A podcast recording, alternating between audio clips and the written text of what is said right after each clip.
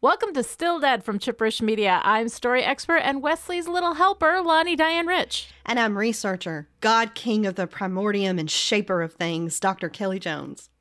and we're here today to talk about Angel Season 5, episodes 19 and 20. Time Bomb and The Girl in Question, both of which are Watchers. It's not murder if you say yes, so let's raise the stakes.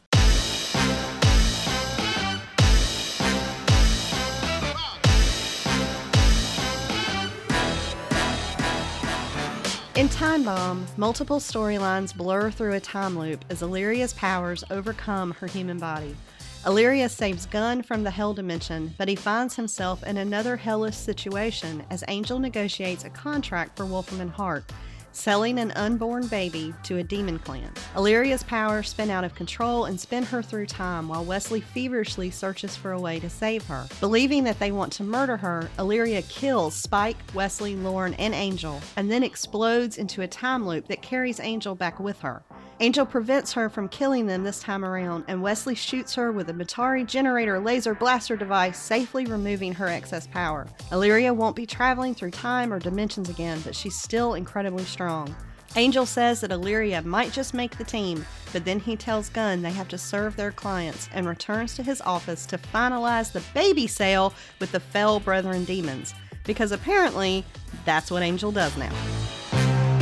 Time Bomb aired on April 28, 2004. It was directed by Vern Gillum and written by Ben Edlund. All right, Dr. Jones, here we are with Time Bomb on the perfect happiness scale with Stake This at zero and Lost Your Soul at six. Where are you? I gave this a 5.5. Um, mm-hmm. I love everything about this episode except for the demons buying the baby.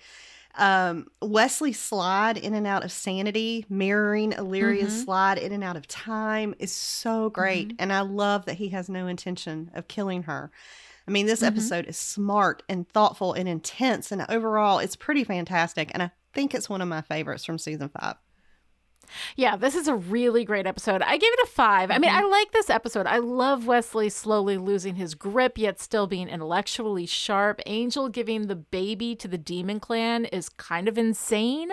Um, so it's not a great moment, but it shows this real shift in his moral line now that we've been seeing a lot and weren't sure if it was textual. Yeah. Like there are a lot of things that he's been doing that you're like, wait a minute, that ain't right. You know, but you're not, but I was never sure you know if if it was something that was intended or do the writers think that this is okay or what? So i think we're seeing that no it's not okay. We know the angel is falling to the dark side. Um, so i really kind of like that you know um, illyria's time jumps are great and wesley lying to angel about killing her is also great. I love all of it. Um, but it's not quite delightful enough to be a full 6 mm-hmm. but it's a solid episode and it's really well written. Yeah it was really good good, and I had many, mm-hmm. many, many moments of perfect happiness. Um, All and, right, what you got there, baby? So starting out with Gunn, and here's the thing, mm-hmm. and I don't think I talk about this enough. I love Charles Gunn, like yes, a lot. Um, mm-hmm. I think mm-hmm. he is fabulous. I think J. August Richards is amazing. Um, yeah, he is, and and I mean, the everything in the show gets outshined for me for with Wesley's character arc. Like I really think that's right. what the show is about. Mm-hmm. And I started mm-hmm. wondering maybe if like, you know, I had thought at one time maybe all of this was written from Lorne's perspective.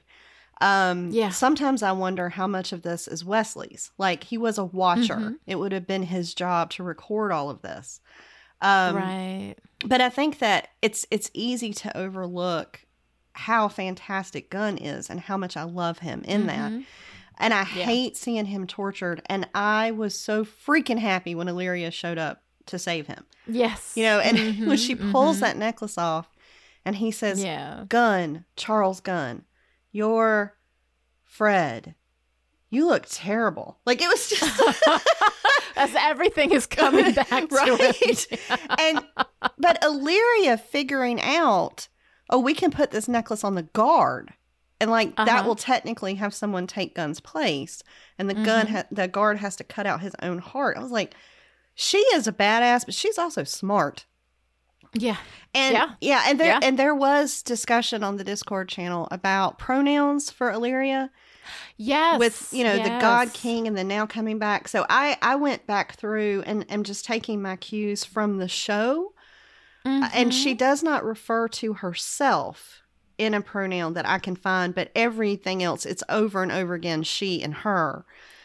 They Um, do call her she and her, although sometimes they do call her it. Yeah. And the when they talk about her before she became Fred or Mhm. before she took over Fred's body, um, I think I think it was an it. You Yeah. know? Um, so yeah, I mean, and I think the pronouns are important. It does feel like something that um that probably wasn't on she's in a feminine presenting body. Right. So therefore she is a she. You know? Um, so yeah, so we've been going with that because that's kind of the lead that the show had and that's kind of where you go. But yeah, I mean I think that a more thoughtful approach to pronouns is something that, you know, Yeah. that probably so, is a so yeah, so I'm I'm using Mhm. that here because that's how it is in the script, but I don't want to Right. to just gloss over the fact that that may not be Illyria's preference, you know. that m- may not be her pronouns, right? right. Um but back to Gunn. So yes. he's saved by Illyria. He returns to the office, and the only welcome waiting for him are these huge stacks of files on his desk. Mm-hmm. And that Mhm. to me represents so much of the tonal shift of this show. Right. That like Mhm. it it's heartbreaking that that's that's it. That's all that's waiting for him. You're back, get back to Yeah. work, you know. Cordelia would never have allowed that. right. Right. Cordelia would never have allowed Fred that. would never have Mhm. allowed that. Yeah. Um, Mhm. And then, you know, Wes in his, and I love crazy, frantic Wes in his Yes. office. You know, Mhm. Wesley says to Gunn, I stabbed you. I, I should apologize for that, but I think it would just be awkward. And, It'd just be awkward. and Gunn's like, yeah. Um, Yeah. And, and Gunn says, you know, I'm really confused. That thing that killed my friend just saved my life, and no one knows why. Mhm. Yeah. And Wesley, brilliant scholar, philosopher, only comes back Yeah. with, everything is a bit odd. like, yeah. oh, Oh, God, know. you know, I know. It's so wonderful. And I love when he says you can't look at her without seeing her body's previous owner, but then what comes out of her mouth, pure unadulterated vertigo. yeah, It's just so wonderfully expressed. it's I so love it. good. And I'm like, is pure Mhm. unadulterated vertigo like? Can that be a life goal? Because I find it kind of Right. appealing. Like, I'm like, can I put that on my LinkedIn profile as like my next Maybe. opportunity? I don't know. Sure. it was pretty good. Sure. um, and I love Gunn's, you know, instinctive empathy and protection of Amanda. You know, Yeah. and they did a good job, I think, explaining why she would be willing to make this deal. Like, not Mhm. only is she pregnant with this baby that she can't afford, but her husband has been hurt on the job. He has brain damage. The demons are promising to cure him and to worship her child and to give him this amazing life. Yeah. But Gunn is still like, you know, no, like, is that all we're doing here? Are we just hiding the horror? Right. And Angel's Mhm. like, we need to focus on the big picture and figure out our next move. And Gunn says she is our next move. And like, right. I just really appreciated that from him. Um, Mm-hmm. and then there's so much from Wesley here. And and I Oh God. Yeah. I like this kind of push and pull between Wes and Angel when they're talking about Mhm. Illyria. You know, and Wesley says she has the power of a god, and Angel said she has the ego of a god. yeah. And Wesley's like, I afford her some amusement at least. And I was like, hey, Wesley, there's someone else over at Chipperish who you also could afford some great amusement for. Like, he affords all of us amusement. right? Yeah. Yeah. And- he's pretty great. And then at the end, when he's got that, Mhm. you know, laser blaster on on Illyria, he says, "No one is Mhm. murdering you. This device won't kill you." And Angel says, "What Yeah. you said?" And Wes just looks at him and said, "I lied." right. it's so good. I love it. It's so good. yeah. and I yeah. I love it's really fun. I love the difference between Spike and Wesley in the way that they Mhm. interact with Illyria. yeah. You know, Mhm. Illyria is talking. She asked him, you know, did he love Fred? And he's like, yes, I love Fred. And Mhm. Illyria said, yet you strike at her form without sentiment. And Spike just says, "You ain't her." You know, it's it's so clear for him that there's Yeah. There's none Spike is really able to have a lot of clarity with that kind of thing. Yeah. It doesn't throw him the way that it throws a lot of other people. I think because Spike has seen a lot of shit in his day. you Yeah. know? So, Yeah, yeah. and when Angel comes in to tell Spike to stop fighting with her, he says, Mm-hmm. "We're not testing her, Spike. She's testing us." right. And I thought that was really, really good. Um, Yeah. And when you know they're figuring out what's happening and that she's about to self-destruct, and Angel's like, "When were you going to tell me this?" And Wesley says, "I wasn't. Spike and I are handling it." Mhm. And Spike says, "We're motivated go-getters." I just, I know. I love that. I love that. I love it. And you Mm-hmm. know, at the end when Angel says, "I slew the white-haired one first. and he pushes Mhm. Spike out of the way and takes the spike. You know, he takes the stake in the gut and he saves yeah, Spike, he and Yeah, it makes me so happy. And Mhm. Illyria's like. You asked me to allow you to murder me. And Spike says, It's not murder if you say yes.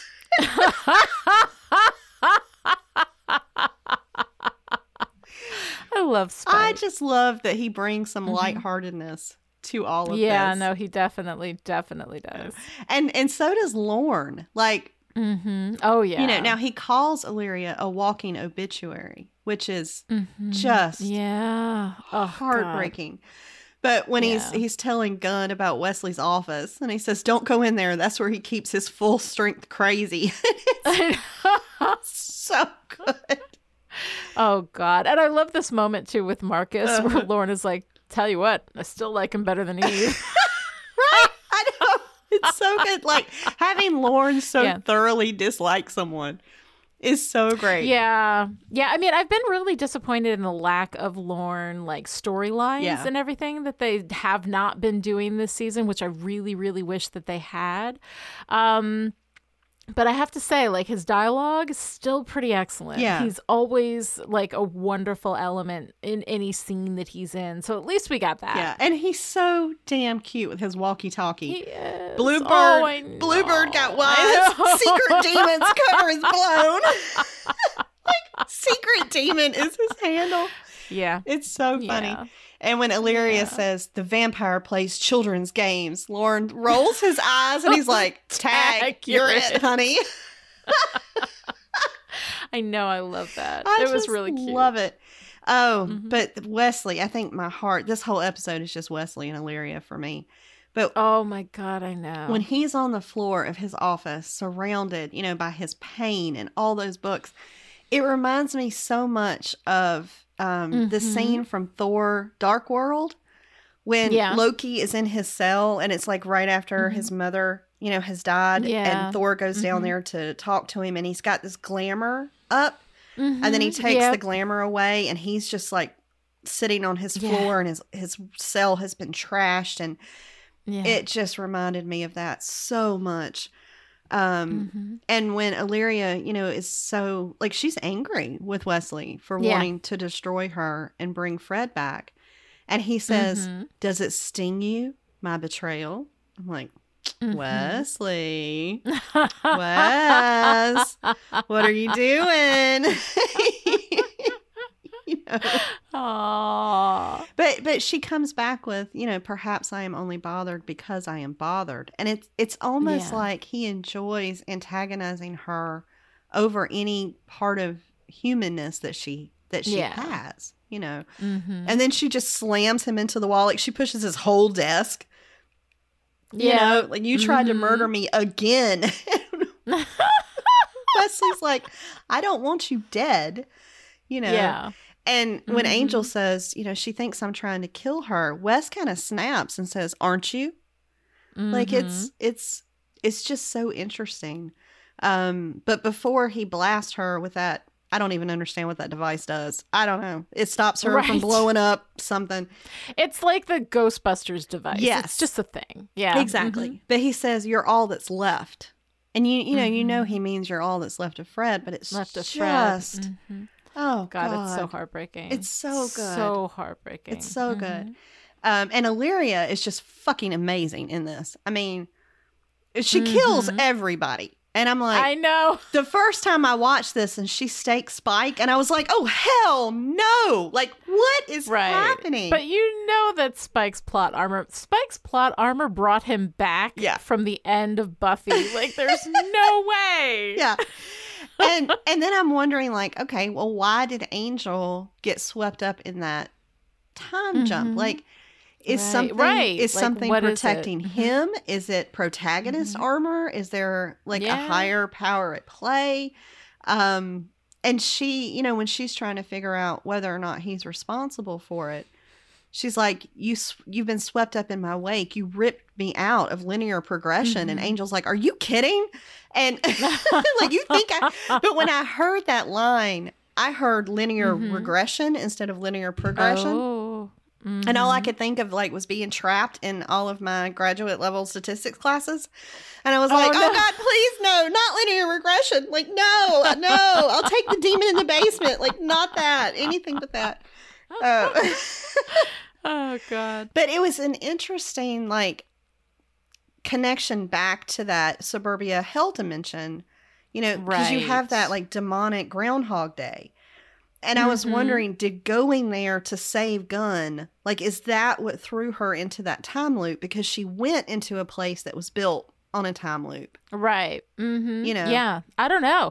I don't know. I mean, I don't think we got any real clarity on how she got thrown into this this time loop or what did it or you know how Wesley's magic gun is going to somehow fix it. Because Wesley has Like, to I have a gun. No idea. I have no idea. He does have to have a gun. As a matter of fact, one in each hand usually is the way that it goes. But one of the things that I really loved about this whole thing was the the twist in there, right? That Wesley had this gun, but it wasn't to kill her. But Angel says, "Is that going to kill her?" And Wesley looks him dead in the eye and says, "Yes." but he has this sarcastic there's a sarcastic kind of tone to his voice that the first time you watch it, you don't really think about it. But when you go back and you know that he's lying to Angel, it's really nicely done. And this is the kind of thing where, um, you know, I, I always tell writers don't lie to your audience, right? Mhm. Whatever your protagonist knows. You know, the, then the the audience needs to know what the protagonist knows because the protagonist is our POV character. So if you have the protagonist know things that the audience, it's okay if the audience knows things that the protagonist doesn't know, but it's not okay for the protagonist to know things that the audience doesn't know. And so here we are in this moment where uh, where we're not lying to the audience; it's Wesley lying to Angel, Right. You know, um, and so we're just kind of following along with that, and we you know run on that presumption that Wesley wouldn't lie to Angel, you know, um, but he does, and it's really really wonderful. So I think that that's really really well done, and I loved the way that they pulled that off, Yeah. which is which is really nice. It was really good. Um, yeah. and, you know, Wesley wants to save her even after he knows that Illyria killed him. Yeah. But he didn't actually see that, and Angel did. You know, Mhm. um, when he is in that time jump with her back in that room and everybody's dead, and there's like the pile of Yeah. ash for him and Spike. Yeah. You know, For him and Spike, I know. and Illyria says, You're gonna need like two Roombas to get that up. Yeah. I'm sure they have those in stock at Wolfram and Hart. But Illyria says, These are the fruits of your attempt to murder me. Your kingdom Mhm, turned mhm. to ash and stale wind. I slew the white haired one first. And Angel Mhm. says, And I'm next. And Illyria just Yeah. throws that battle axe on top of the pile of his ashes and says, No, vampire, Mm-hmm. you were last. I'm like, Damn. Mhm. So Yep. good. It's so good. She is very, very tough. Oh, can I also do one little shout out in this whole moments of perfect happiness thing? Uh-huh. Did you see that old ass MacBook? it had a DVD drive. I love that you noticed that. Oh, of course I noticed that. Oh my god, technology? Are you kidding me? Yeah, that old ass MacBook, but that was awesome. I mean, the thing is so huge, but I just I loved it. So yeah, I saw the DVD drive in that. I was like, "Oh my god, I remember when there were DVD drives." Uh huh. I remember that. Yep. Yeah. I so. I remember that. I just had to I had to have Lani's moment of technology I like even though it. literally nobody else cares. Love what you love. I care. baby. And I also had a little moment. I love Harmony, like Mhm. trying to Oh, keep yeah. the peace, and she's offering these guys, you know, blood and coffee and organic colas, and they get in their little Right. huddle, and you think they're all mad about Angel, and they're like, Yeah. "We'll try an organic cola," and it was. I don't know why it made me laugh, but it did. Mhm. And that reminds me, Lani, this episode of Still Dead is brought to you by HarmoniesOrganicColas.com. Harmony's organic colas contain only real ingredients and have as much bubble as her personality. They come in a variety of flavors, including caffeine free, gluten free, and blood free, each labeled with Harmony's cheerful tagline I'm so gonna bite you. Whether you're hosting a tense demon negotiation or a fun night in with friends, Harmony's organic colas are the ultimate refreshment. And to celebrate the new year, the limited edition unicorn flavor will be available in January 2020. Sample sizes are available too, perfect for those long plane rides. Visit harmoniesorganiccolas.com and use the code MotivatedGoGetter to get your discount today. Or instead, you could take the $3 you might spend on harmoniesorganiccolas.com and give it directly to Chipperish Media so we can keep making the great podcast you love. No sugar rush required. Visit patreon.com slash chipperish to find out more. You know, I deliberately don't read your Patreon asks so that I can be just delighted as you read them during the show.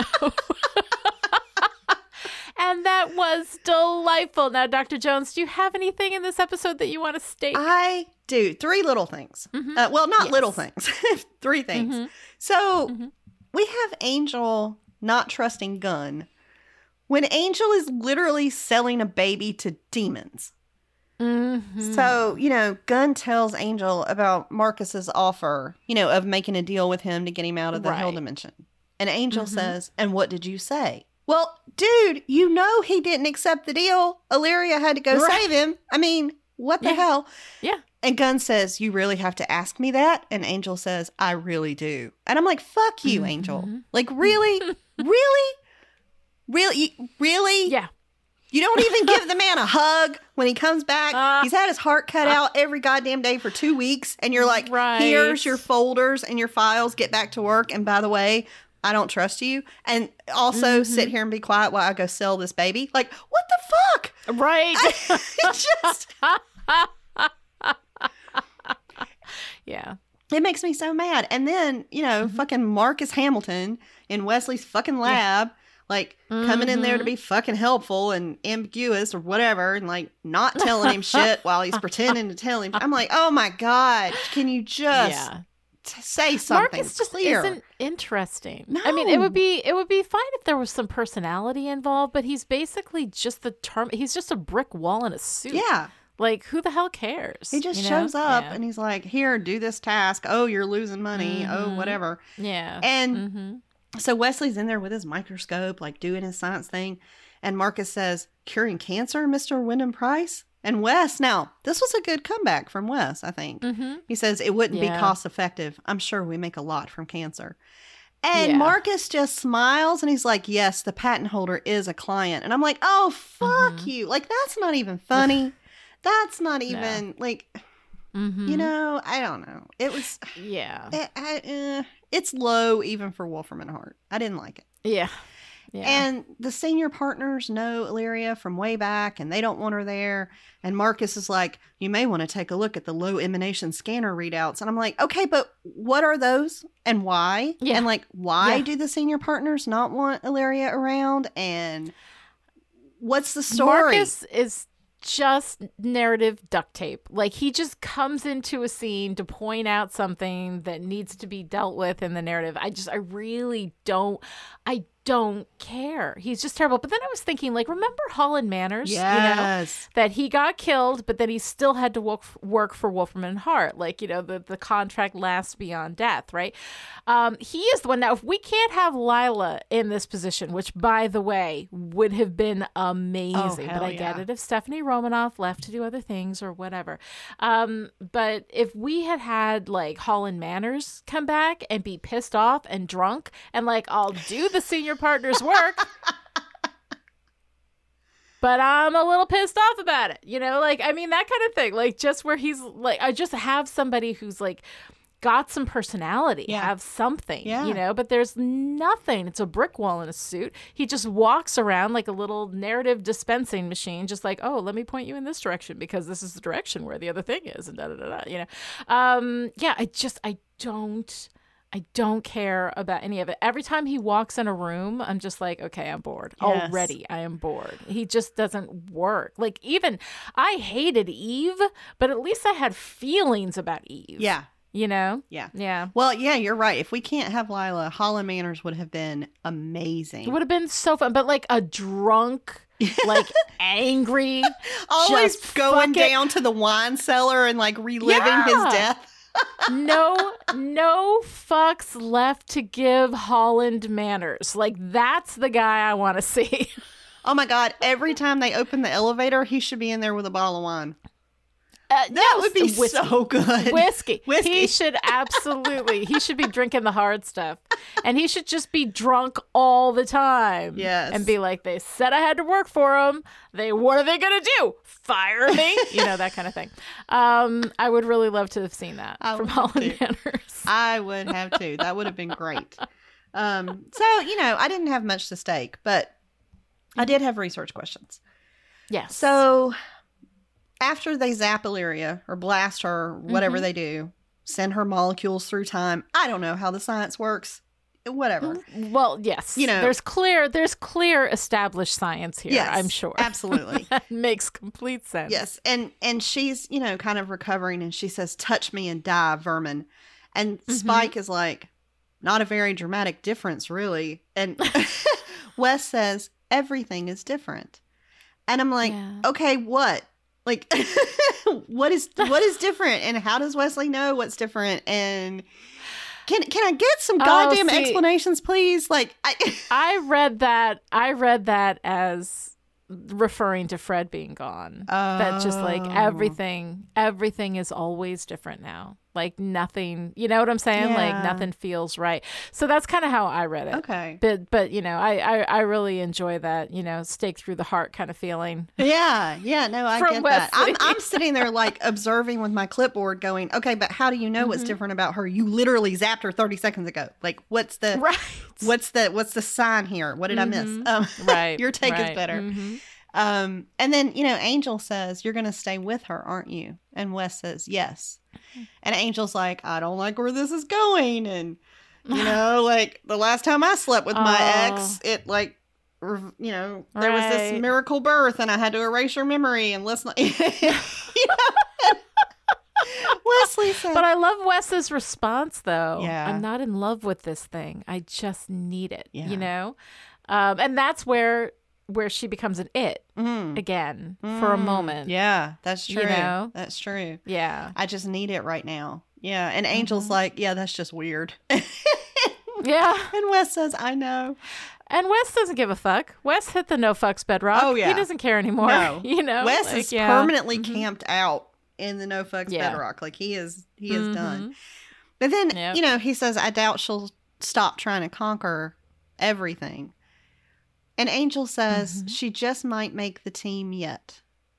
And I'm Yeah. like, dude, Mhm. she just killed you. Like five minutes ago. So what am I missing here? Like what well, I mean, traditionally, Angel likes to know that his team will kill him if necessary. And Illyria will clearly kill him given an opportunity. Oh yeah, that's true. So, I guess maybe that's part of it. Maybe. Yeah, Mm. I don't know. Yeah. I just I was like, know. okay, but I need to know more of what's going on here. Um Mhm. and then I was wondering, all right, from a writing perspective, Yes. and we have to have this conversation without spoilers, so this will be interesting. hmm When is cheating cheating? so, you know, Gunn is trying to keep Amanda's baby away from the demons.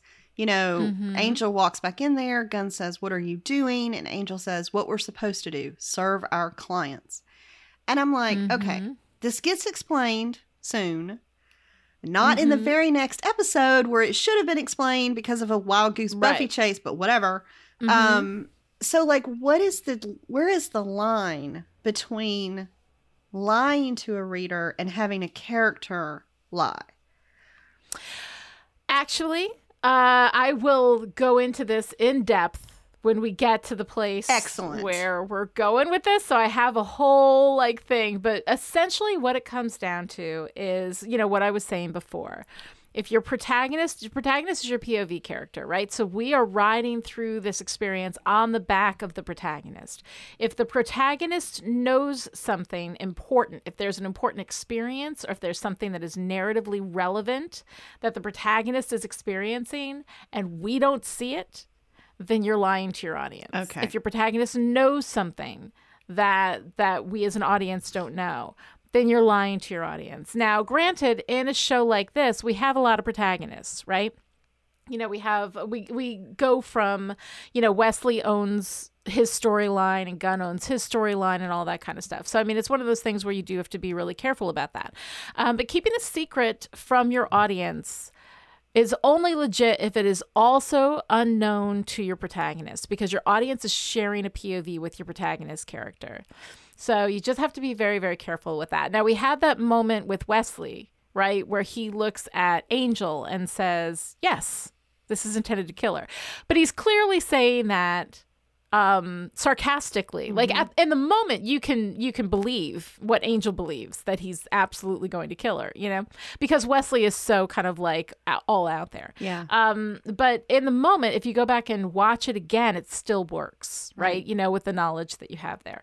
Um so i think that that works. But like this circumstance where there are things that will be revealed, you know, without going into too many spoilers, um, is a circumstance where uh, where I believe that that was improperly done, and we will talk about that in detail. Yeah. During the finale, during the Still Dead finale, Woohoo! which is next week. Oh my god. We're doing the last two episodes of Still Dead, and then that's it, folks. That's it. We're done.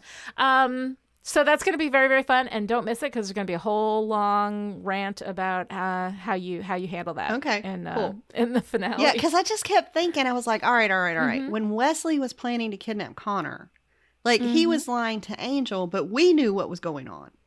Right. But now in this right. scenario with Angel, we don't know what's going on. So that makes sense. Like if you're because Wesley Wesley was our POV for part of that storyline. Wesley was our POV character. right, Right. Okay. They didn't lie to the audience on that. Got they it. lied to Angel. Angel didn't know. Okay. But they didn't lie to the audience. So that's really what's important. Okay.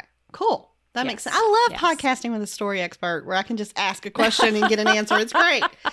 So, all right. So, my other research question is all about morality and power, Mhm. right? Right. So, Mhm. Illyria talks to Angel as if he is also some kind of ruler or like wants to be right. a ruler. She Mhm. says, You're a slave to an insane construct. You're moral. A true ruler Mhm. is as moral as a hurricane, empty but for the force of his gale.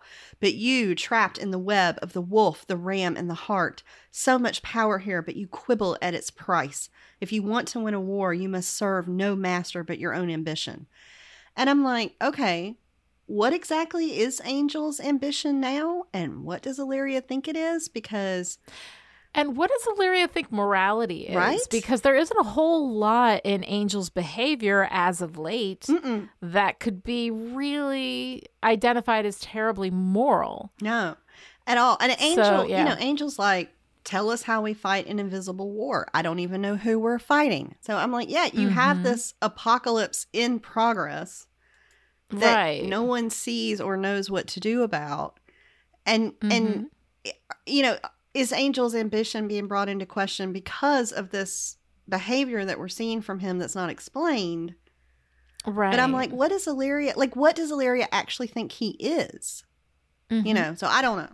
Yeah. I have no idea. I don't know, but I mean, I, I had a lot of questions about this particular um, interaction as well because um, exactly what kind of morality, like at this point, knowing nothing else about what's going on here, you know, you're looking at Angel and you're like, he's he's clearly behaving in an immoral way. I mean, let's not forget how many people he's killed Yeah. like random people he's just killed you know because they work for him Yeah. you know um and so there's there's a lot of this um his morality has been in decline i think throughout the season and we've kind of seen it slowly you know get worse and worse and worse um and at this point like what is the moral line you know for angel you know is it one life or the most lives are we are we in kantian ethics here you know where you do whatever is best for the largest number of people or, or uh, no utilitarian Yeah. i don't know if kantian No, is Kantian is ten is you follow the rule that is the rule. You follow the law that is the law. Like Oh, that it's the same Yeah. for everybody, right? Right, Right, right. but Mhm, yeah, if, if- if- yeah. utilitarianism is you do the most good for the most number of people. Right. Okay. And I'm telling you all this. I don't know what I'm talking about. I talked to my daughter who is studying philosophy, and I was like, "What is the opposite of utilitarianism?" And she's like, "I don't know, deontological, I guess." And I'm like, "I don't know, whatever it is."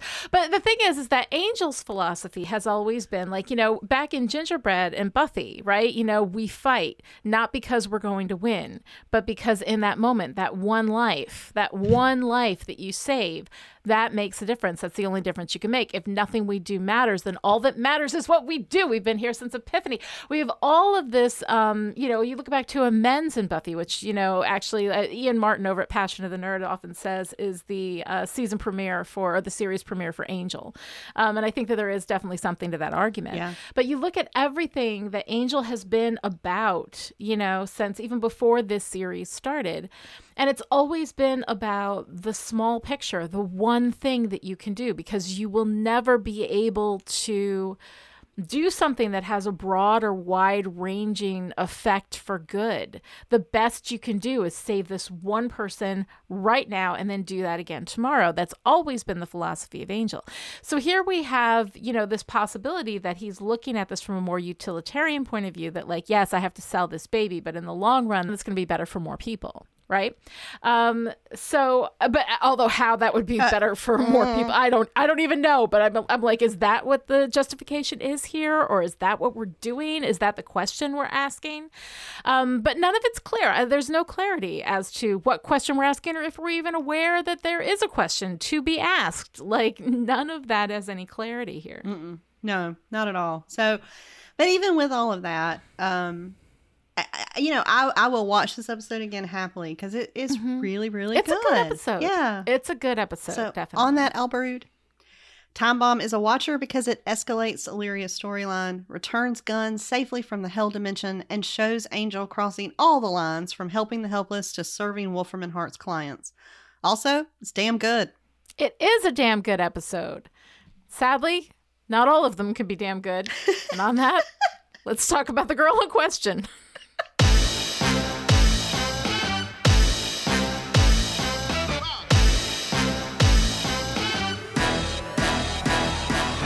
In the girl in question, Angel has to retrieve the dead body of a capo demon familia in Rome, and he has no intention of doing it until he gets a phone call that Buffy is also in Rome, in danger from some guy named the Immortal.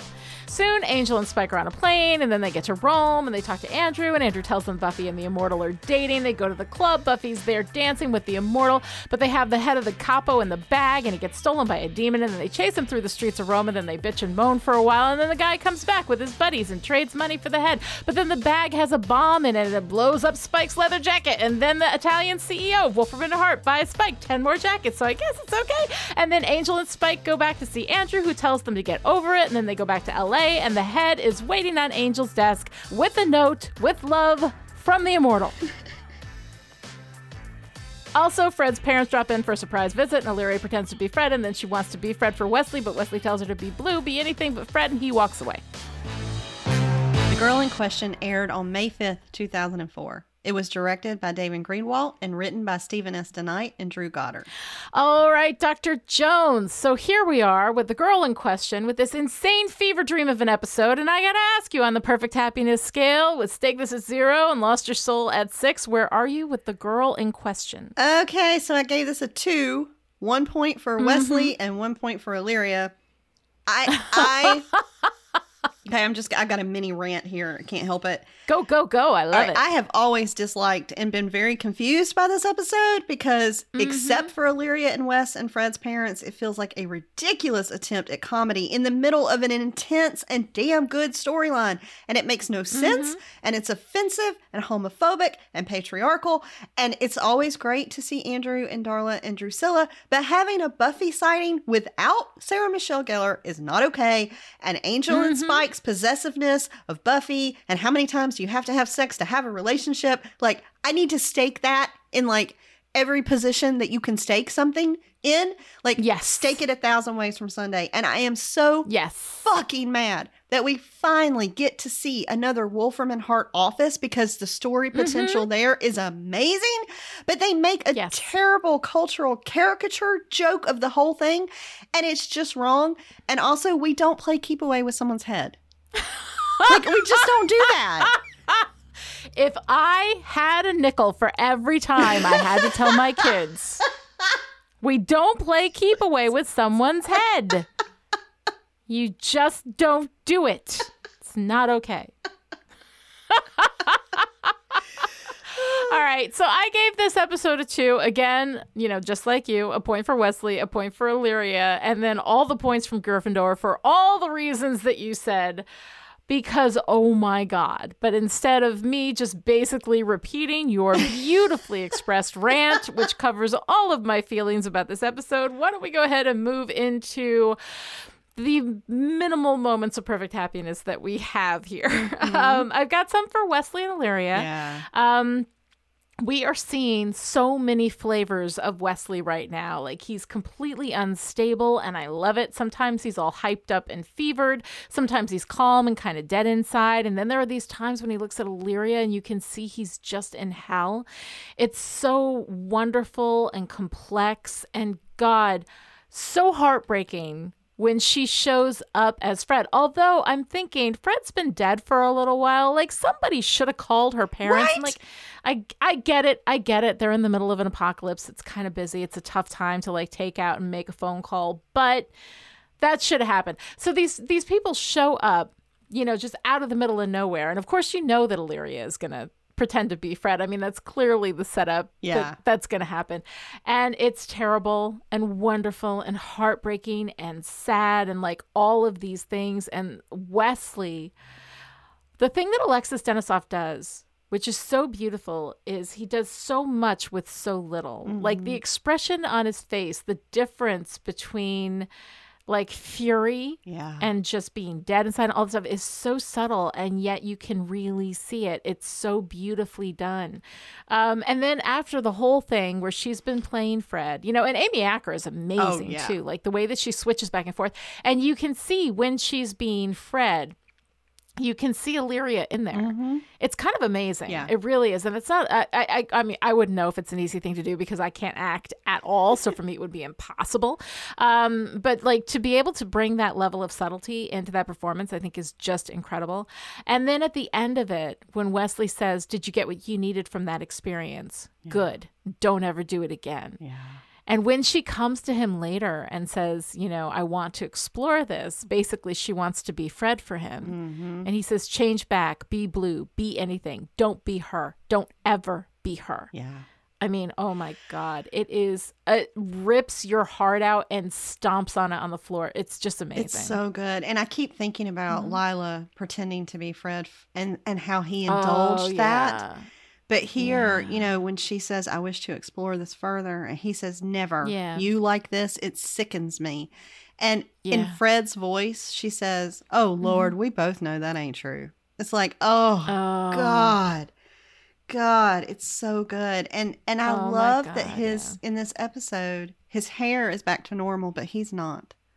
No. You know? And it's no, it's he's never going to be normal again. No. Everything is different. everything is different. Oh, It's so good. so sad. and it's so I mean, sad. and Amy Acker, oh my God, she's just Mhm. fucking Oh, incredible. God, but yeah. Illyria's like intolerance for grief is also Mhm. really interesting. Yeah. That you know, she was like, I, "There's enough of it coming off of you. I couldn't stand it coming off of them too." You know, talking about Fred's parents, Mhm. right? and and she Mhm. actually did them a kindness while she was torturing Wesley. Um, Mm-hmm. Right. But her coming to him and being, you know, pretending to be Fred and saying, you know, I love you, you love me. What's the problem? Like that was just cruel. That was yeah, just beyond Yeah. cruel. Yeah. And yeah, And she has some of Fred's memories. Like she Mhm. knows, yeah, you know. she knows. Um, yeah. But- so I don't know. That whole thing is weird. but you see her you know, kind of exploring like her new reality, and Wesley's watching her. Mhm. And when she, you know, like, she used to commune with the plants, and now she can't. And you know, she says, "I can no longer hear the songs of green." And Lorne says, "Do you Mm-hmm. think that includes me?" And like, it Mhm. might have been intended as a joke, but I didn't read it that way. Yeah. You know, um, Yeah. although it was funny when she said, "How am I to function with such limitation?" And Lorne says, "Have you ever tried a sea breeze?" like, it was pretty great. It helps. It helps. Right? Yes. well, and I got to say, like, you know, everybody knows, not a big fan of the flashbacks, Mhm. right? And especially, but I mean, when you're in the middle of, because once we get out of Wesley and Illyria, the rest of the episode is a goddamn fever dream. There is nothing in it that makes any sense at all that is at all consistent with the storytelling that we've had. It feels like a piece of fan fiction written by somebody who doesn't really understand the show that well. It's just a very very weird kind of thing. Um, but i did enjoy the cameos. Yeah. you know we got drusilla the moment when when we have spike's weird arrested development flashback chow, chow, chow, chow, right? I mean, whatever the fuck that was. But in that moment, I was like, oh my God, is that Drusilla? Did they get Juliet Landau back? And of course they did. And we have Julie Benz back as Darla, which of course is always, you know, wonderful. Um, and then we got Andrew. And so at this point, like, I don't even care. I don't even care that it's a flash. I don't care. I don't care. Like, fine, whatever we're doing, we're not doing anything here that makes any sense whatsoever. So fine, go ahead. Give me all the flashbacks. Give me all of David Boreanaz's fucking terrible Irish accent. Give me all of this nonsense. Like whatever. If Drusilla and Darla are there, then great. I don't. I don't even. I give up. Is what I'm saying. I just this is the episode that makes me just throw my hat in the air and be like, whatever, whatever. Pour me a sea breeze. I got no idea. I got no idea. This whole thing is crazy. Do you want me to hold Um, you under the water in the bathtub till it all goes away? yes, please. Yes, please. Because it's just, just insane. Um. So, oh, did you have anything else for um for moments of perfect happiness that you wanted to talk Uh, about? well, I did get a kick out of Darla saying, "Oh, darling, Yes. it was just fornication." Really, really good fornication. Like that's always going to make me laugh. Um, Yeah. and I love like Spike playing the Game Boy. I guess it was a Game Boy, Yeah. little portable. Mhm. yeah. And you know, he's in the elevator. Spike's like, "We get the Capo's body, we rescue Buffy, we stop the immortal. It's simple, unless he kills you, which would be sad." And I don't know why that cracked me up. And I guess it was a little bit funny that the immortal Mhm. sent them the head with the note. Like he's Yeah. he's apparently a very classy dude. You know, I get. I guess. I guess. I. I don't know. It just. It doesn't make any sense to me. But I'm gonna go ahead and stake some Yes, stuff please. because I just have some stuff to stake. Um. First of all, paternalistic bullshit. Um. The way in which both Spike and Angel look at Drusilla and Darla and Buffy as belonging to them yeah. you know, he got us out of the way so he could violate our women. Well, I'll tell you something. Darla and Drusilla looked to me like they had made a choice for themselves that they enjoyed very oh, much. Oh, yeah. So, no, it wasn't a violation if they wanted it and they were happy about it and it was consensual, which it appears to have been. So, all of that stuff just drives me crazy. And this is what they do all throughout the whole thing. We have Spike with this was his plan all along steal our head, keep us busy, and traipse off with my girl, our girl. And so he says, my girl and then thinks, oh no, that's not right. But instead of thinking, well, Buffy is her own woman and gets to make decisions about who she wants to be with and when and how, um, he goes, oh no, our girl. It's a it's a combined possession. Yeah. which m- almost makes it worse. Uh-huh. Like I don't even know what the hell. Um, and then we have Angel, and this is the thing with Angel that has been driving me crazy. Is like which which girl is he in love with in any given week, right? You mm-hmm. know, Angel, I'm waiting patiently, and meanwhile the immortal is eating cookie dough, and I'm like, weren't you in love with Cordelia for like the last three years or so? Like, wasn't that a thing? And I mean, I know that she has died, but you're acting like you've been sitting here just twiddling your thumbs, waiting for Buffy to realize that you're her one true when you have moved on, both of you. And the last time he saw Buffy, I think that was pretty fucking clear. Yeah. You know? So, um, yeah. So all of that, I think it's it's just it's so irritating and I absolutely hate it. And then this point at the end, can't we just lock her away in a box? And the answer instead of no, because that's fucking stupid, is I don't think she'd let us. She's pretty strong. But other than that, locking her away in a box would be fine. Right. And then, of course, Spike, we could do a spell, some kind of mind control, and then she'd figure it out. She's pretty smart. Um, and also, you don't have the fucking right to any of that. But, you know, whatever. Let's not question that ownership. Let's not question any of that bullshit. So, this whole thing made me crazy in this episode. Oh god, it drove me crazy. And like not only do they have that possessive ownership, like yeah. Angel literally rewrites Buffy's agency and her choice. Yeah. You know, Spike says, Buffy ran you through with a sword. And Angel said, Yeah, but I Mm-hmm. made her do it. I signal her with my eyes. And I was like, Whoa, Yeah. wait a fucking minute. Like, yeah. that was one of the hardest decisions Buffy ever had to make from Mm-hmm. a position that Angelus put her in, by the way. And now Yeah. you're saying I made her do it? I'm like, fuck Yes. you. Like, Oh, and you. then right after that, Spike says, and I helped her, so I got that one. Yeah. So I get credit for that one. And I'm like, wait a minute. No, No. you don't. You were running off to, you know, South America with Dru by the time that she was stabbing, Right? you know, Angel through the heart. And yeah, like all of this, all of it, all of it, all of this bullshit with Spike and Angel and Buffy, I'm over it. I'm so over it. This is a fever dream. This is somebody was on like wild antibiotics and just dreamed this whole fucking thing because it's insane and insanely stupid. Um, also, the homophobia. I'm like, I'm just, I'm so tired. I'm so fucking tired of saying that being gay is not a joke.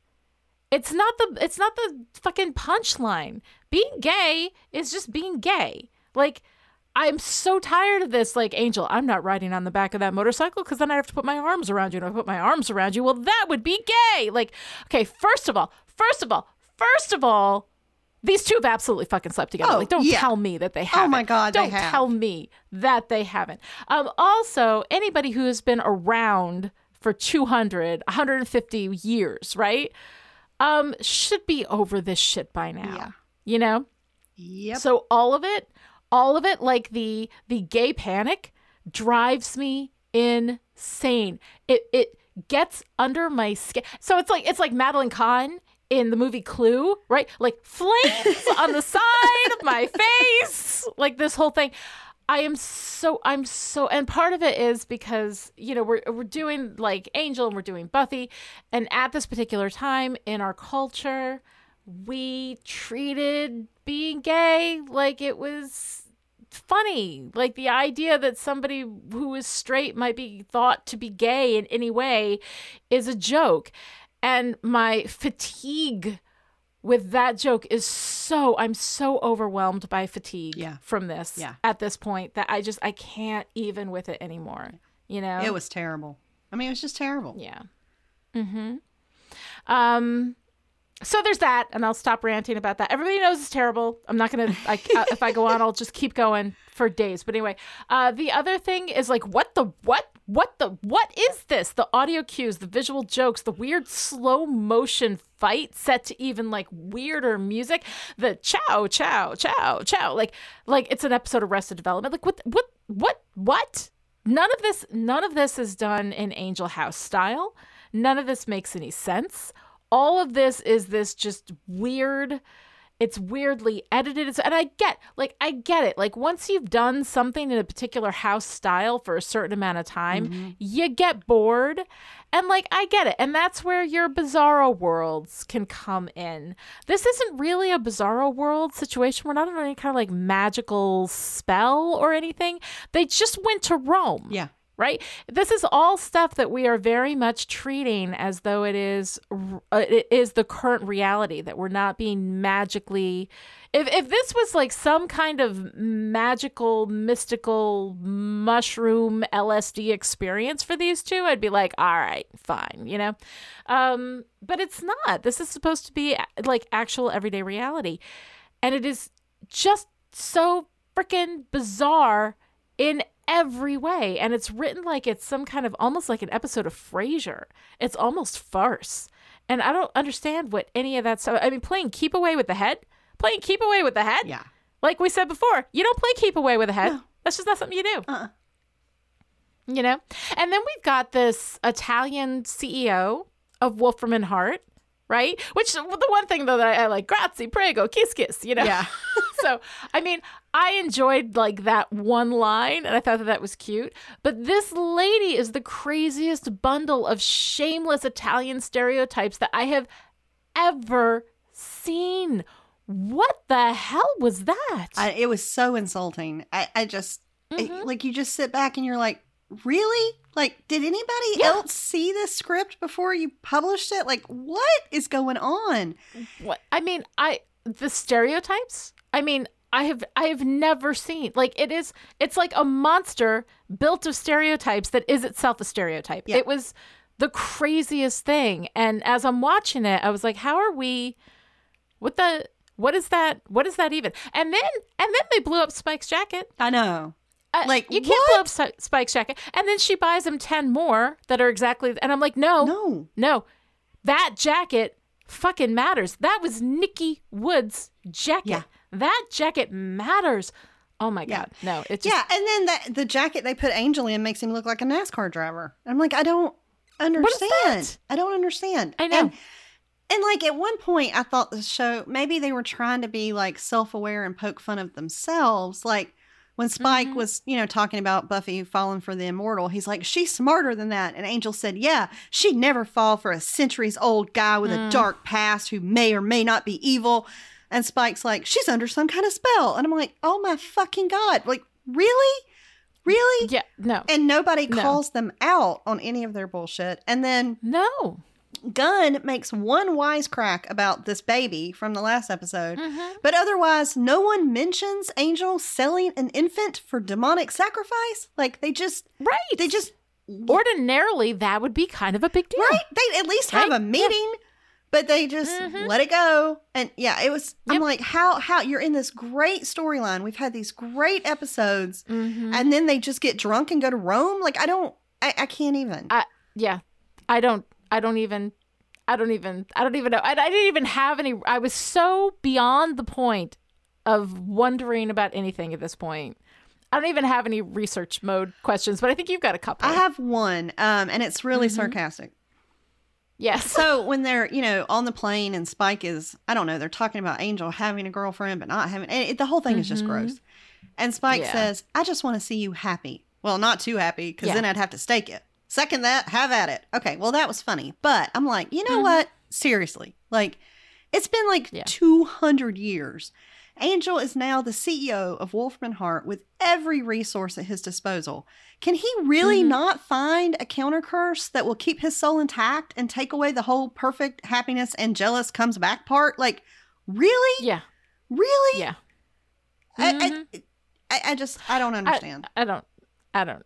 I, and the the whole curse thing at this point, it's like it's like Spike's chip. Like there was a point where it had, you know, it had a purpose. Yeah. Right. And then you don't need it anymore. You just got to take it away. yeah. You know, Yes. you just got to take it away. exactly. Okay, so on that, I will brood. The girl in question is a watcher because, well, really, just because of one thing coming up in a season finale that references the Wes and Illyria stuff from this episode. But aside from that, this is a tiny little bit of Watcher wrapped up in a really big skipper blanket. So, yeah, we made you watch it, but it might not be worth it in the end. I don't know. You can let us know.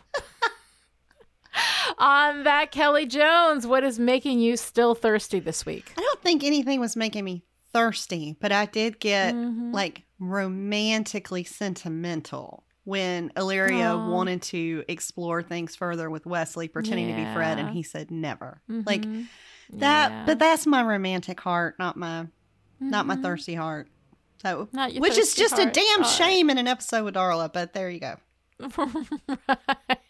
All right. So, what's your favorite part? I think it was Illyria. I slayed the white haired one first, and like Oh, her just being completely vicious, and then her having to double Mhm. back on that and go back through that moment again with Angel. It was it was just really well done. Yeah, no, it's pretty cool. It's definitely pretty cool. Um, for me, it's Wesley's lie to Angel Yeah. about is that going to kill her? Yes.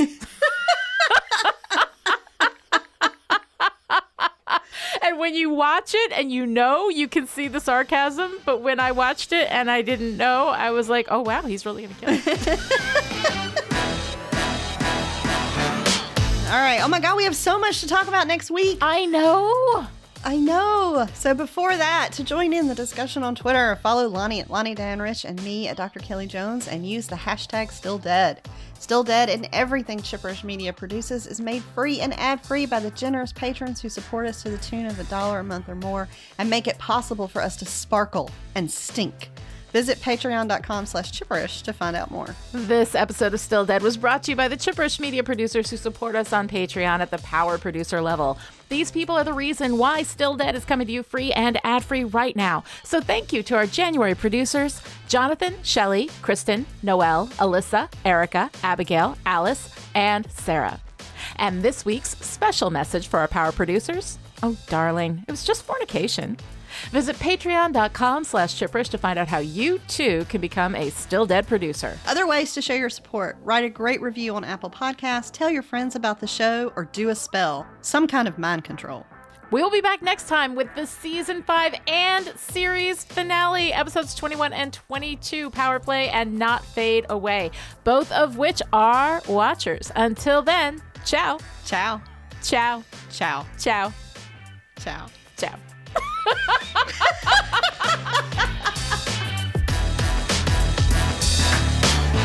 I'm not cool enough to pull off. You are ciao. so Like, cool. I don't have that. I have hey y'all. I don't Hey, have y'all. like I can't do the cool, you know, polished ciao. Like I can't. I can't. I'd be like, "What's up, baby?" Like, "Hey, darling, sugar, honey, baby, how y'all doing? How's your mom and them?" Like that's what I got. I don't have that.